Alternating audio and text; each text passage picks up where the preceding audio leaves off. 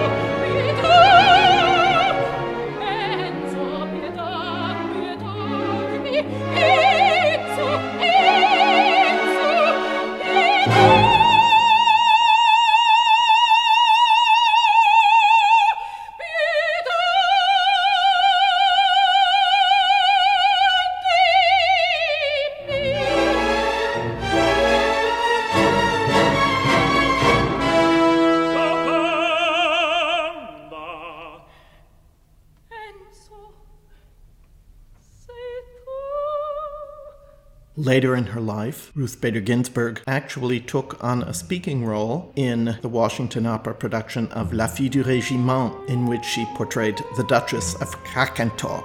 I'd like to play a short selection from La Fille du Régiment. This is with Beverly Sills in a live performance from February 1970. She's singing here Il faut partir. Typically for La Sills, she's ornamenting, or rather singing high descants, which are in 1970 quite enchanting. She also takes a very slow tempo, as was always her wont, but she spins out the line beautifully. Her words of farewell also reflect how I'm feeling right now.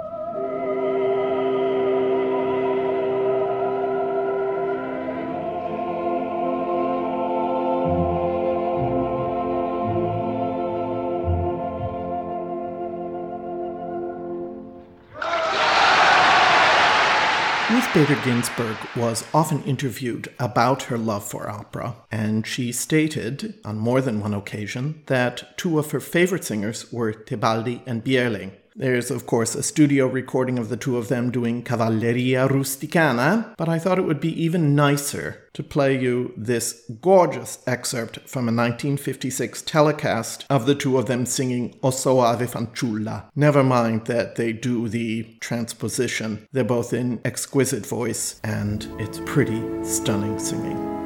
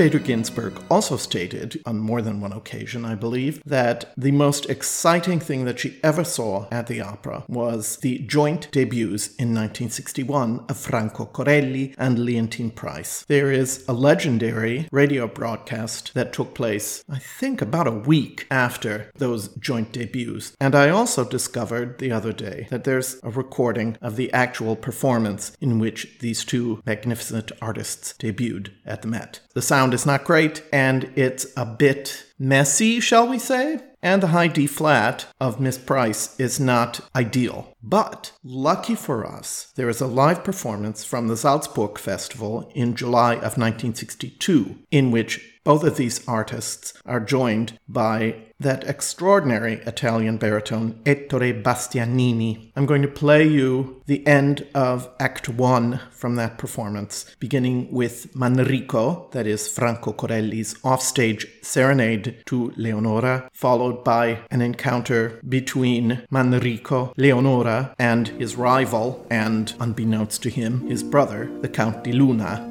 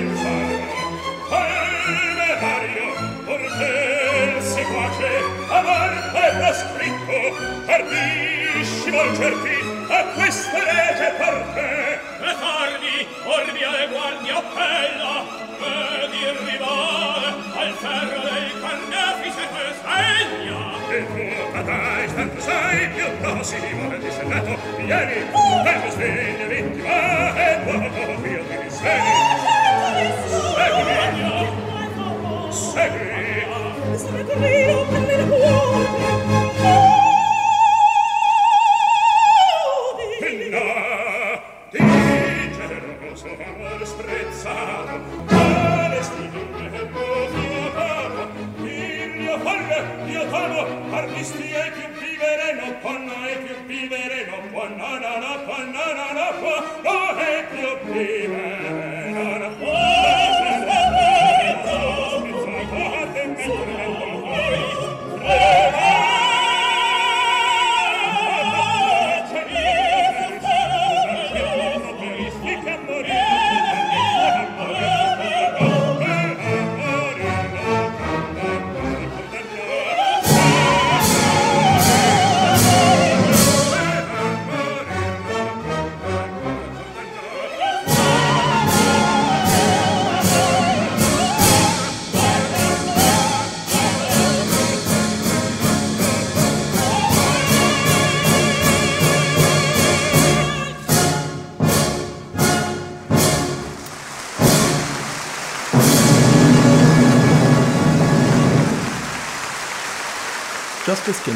also stated that the worst experience that she ever had was being present at the onstage death of the great Verdi baritone Leonard Warren in the midst of a performance of Forza del Destino. I'm not sure I've played anything from this extraordinary baritone yet. We really must hear him, and in fact, there is a live recording from 1953 from New Orleans Opera of him singing the very scene that was the last thing he ever sang. Following the conclusion of this scene, he dropped over dead of a massive heart attack. People often comment that the opening words of the scene are morir Tremenda Cosa. Here he is in March 1953.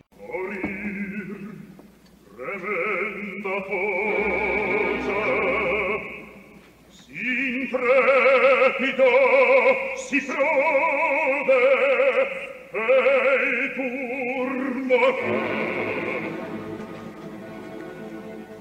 un singolar costumi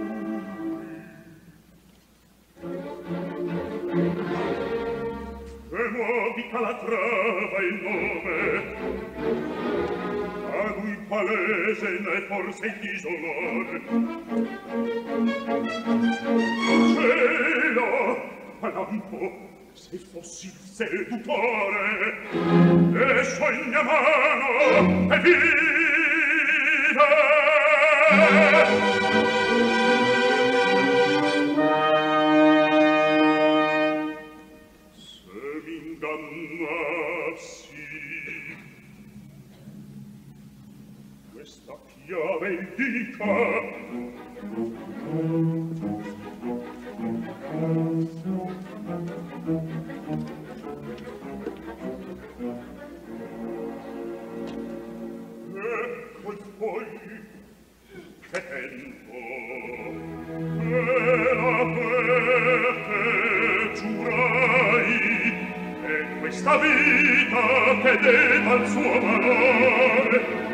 anch'io scelgo se fosse quell'inno maledetto e m'anch'io il sangue mio in su gelo si franna qui mi vede no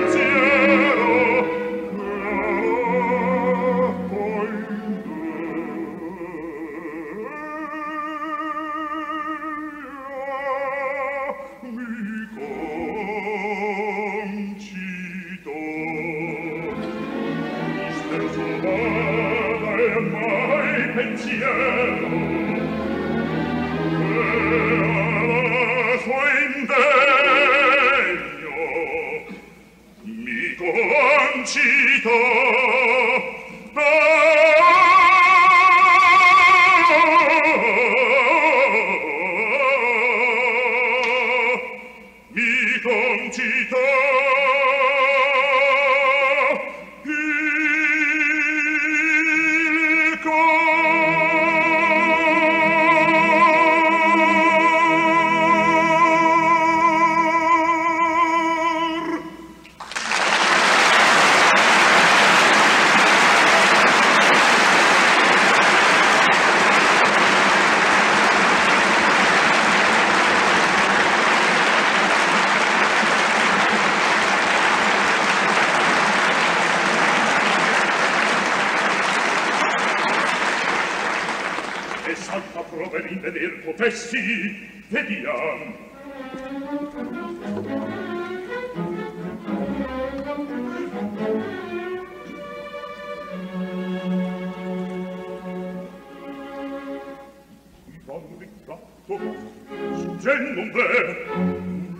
promise, nulla promisi saprà dunque, se le Non m'ammaro il felico, ora è di filo, e mi chiamai i tuoi uomini. Dieta novella e salvo, e salvo, e salvo, con gioia,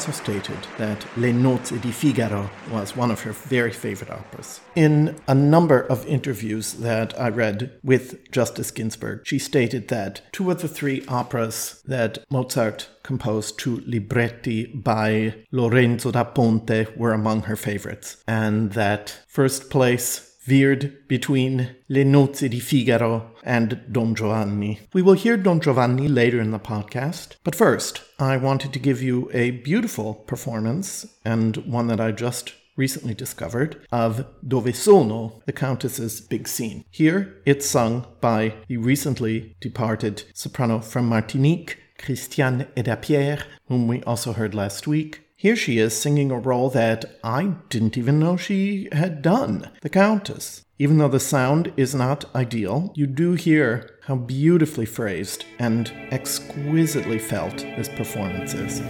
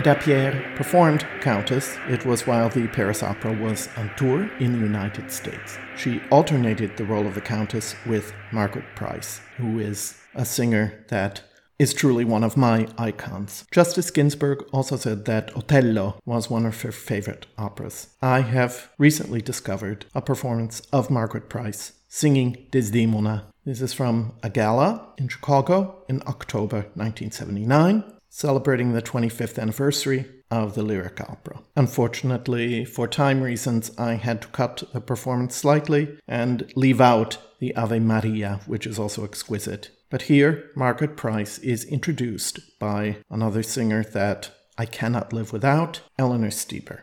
And now I should like to introduce to you a magnificent soprano who will sing for you the beautiful Salce Salce from Verdi's Otello, the magnificent Margaret Price.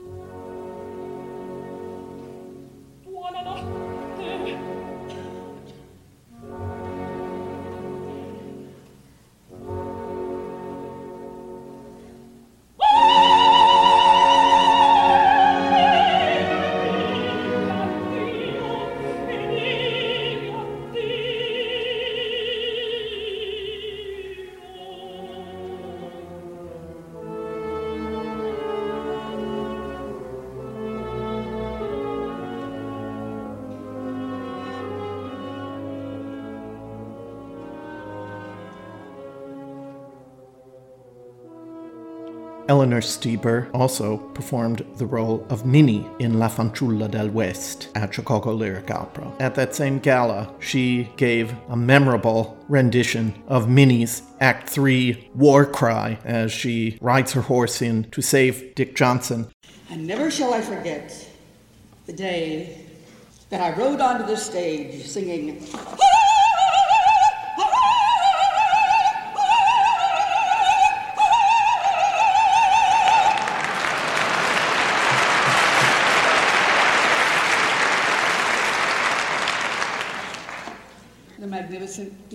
Mitropoulos was conducting in the pit. Memories, such magnificent memories, that are almost more than one can bear. Another singer who appeared with great success the world over as Minnie as the great California soprano Carol Neblett. I'm going to present a couple excerpts from a 1978 performance, also in Chicago, of Carol Neblett and the baritone Gianpiero Mastromei as her antagonist Jack Rance, the sheriff. Jack Rance, I think, is, dare I say it, a toxic male. but he tries hard not to be. In this excerpt from Act 1, he's putting out tentative feelers to see if Minnie might actually be interested in him, and she describes the love that she observed between her two parents. Two back to back arias from Act 1 of La Fanciulla del West, Minnie dalla mia casa son partito of Jack Rance, sung by Gian Piero Mastromei, followed by Carol Neblett singing Laggiù nel Soledad. Minni, dalla mia casa son partito,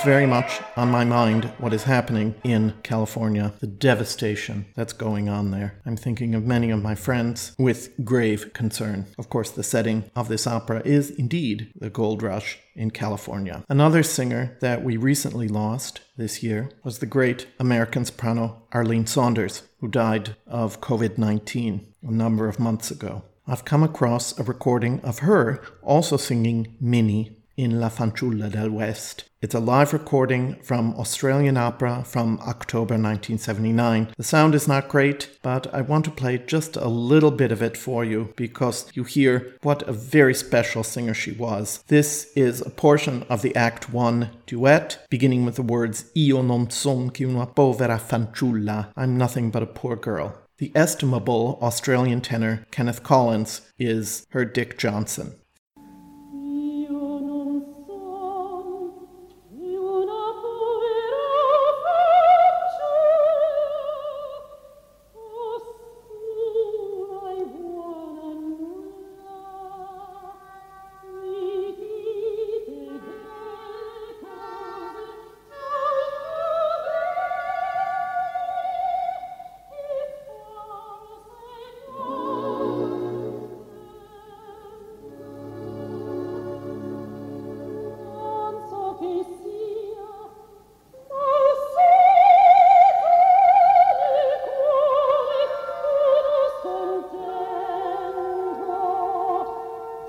se for.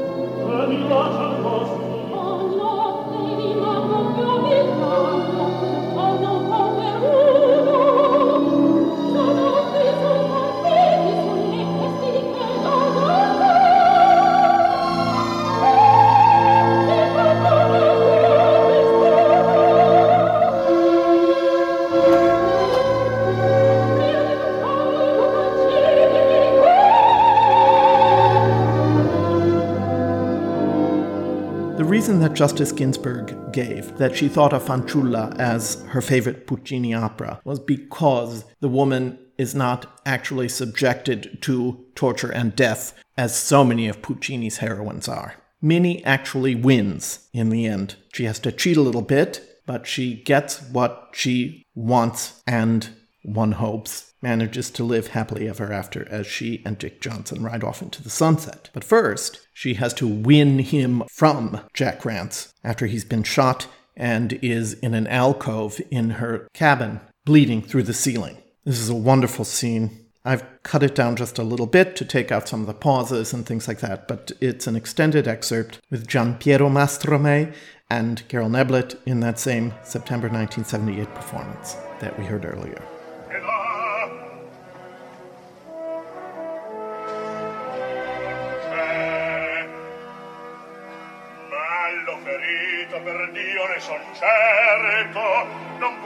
esser fuggito non può essere che qua.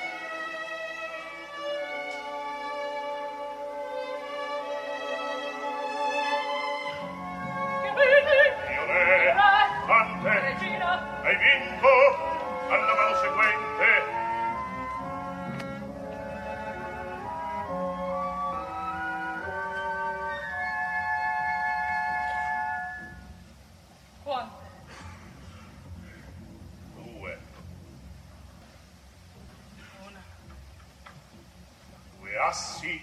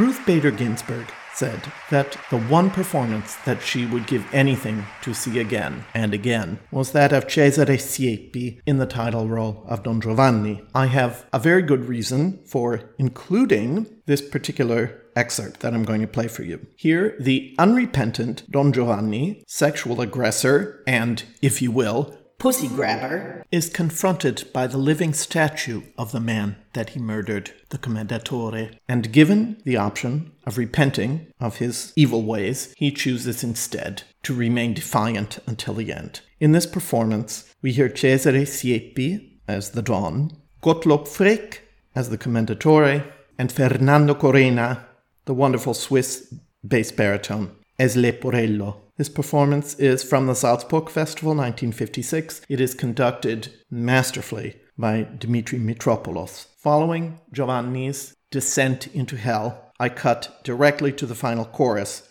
which we hear sung by an amazing assortment of singers, including Elisabeth Grümmer, Lisa Della Casa, Rita Streich, Leopold Simoneau, Walter Berry, and the aforementioned Fernando Corena.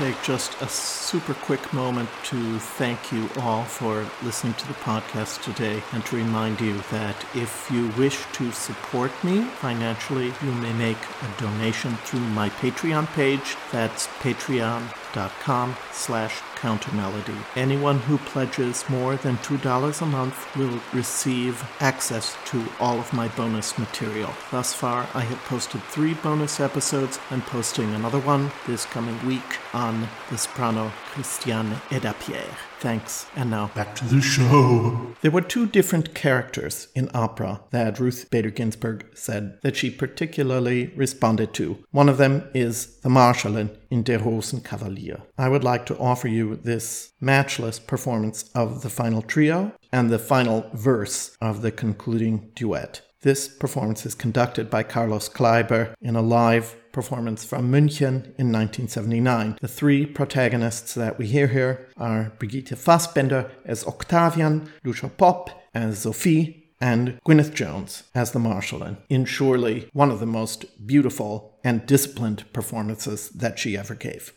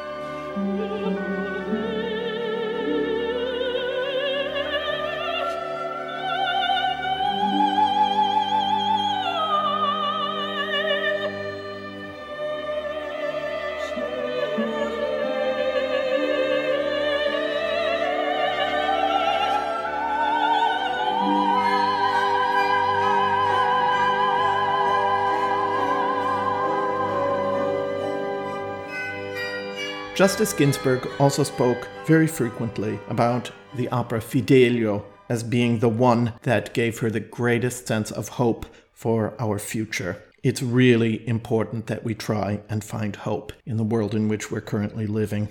And who better to guide us than the slender voiced but enormously expressive Elisabeth Söderström, who sang the role of Leonore in Fidelio, to my knowledge, in exactly one production at Glyndebourne in 1979. Thank goodness we have this document available to us as the production was filmed.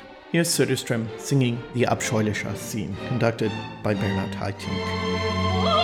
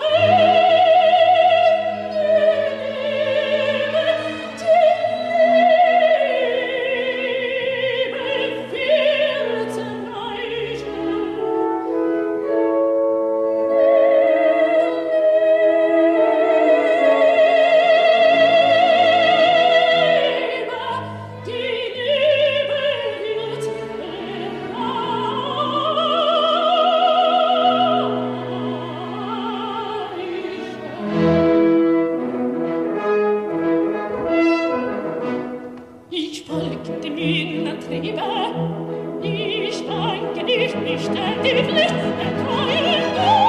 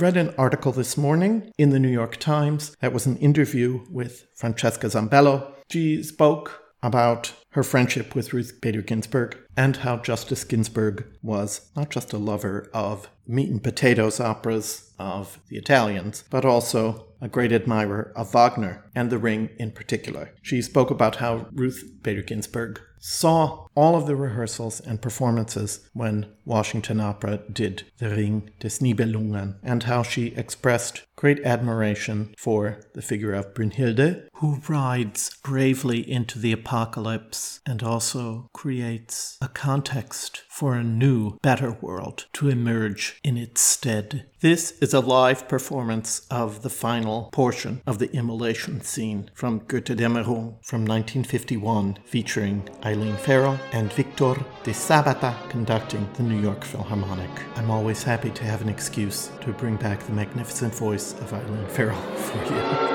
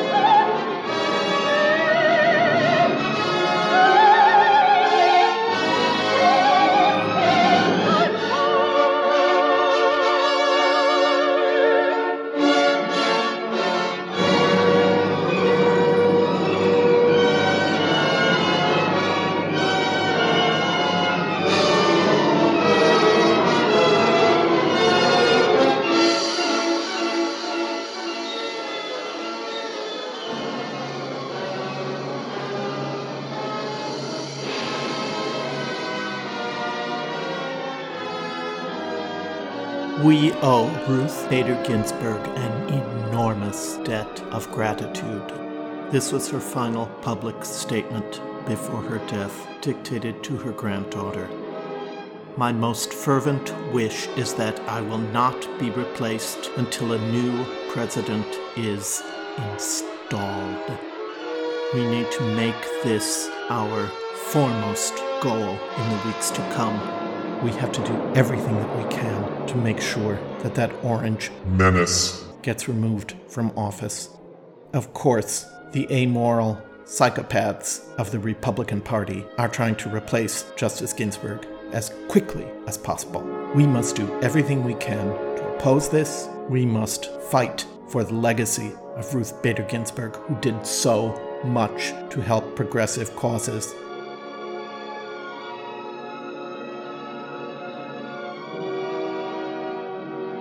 And specifically the rights of women. Let's make that our battle cry and let's shoot for giving the United States a fighting chance by electing the alternative to 45 this coming November. I'm sending in my absentee ballot tomorrow. Please vote early, do what you can to save the world. And meanwhile, while we are on tenterhooks about the future, let's strive, my dear friends, to keep the song in our hearts and to fight for justice, as did Ruth Bader Ginsburg. May she rest in peace, and may her memory be a blessing.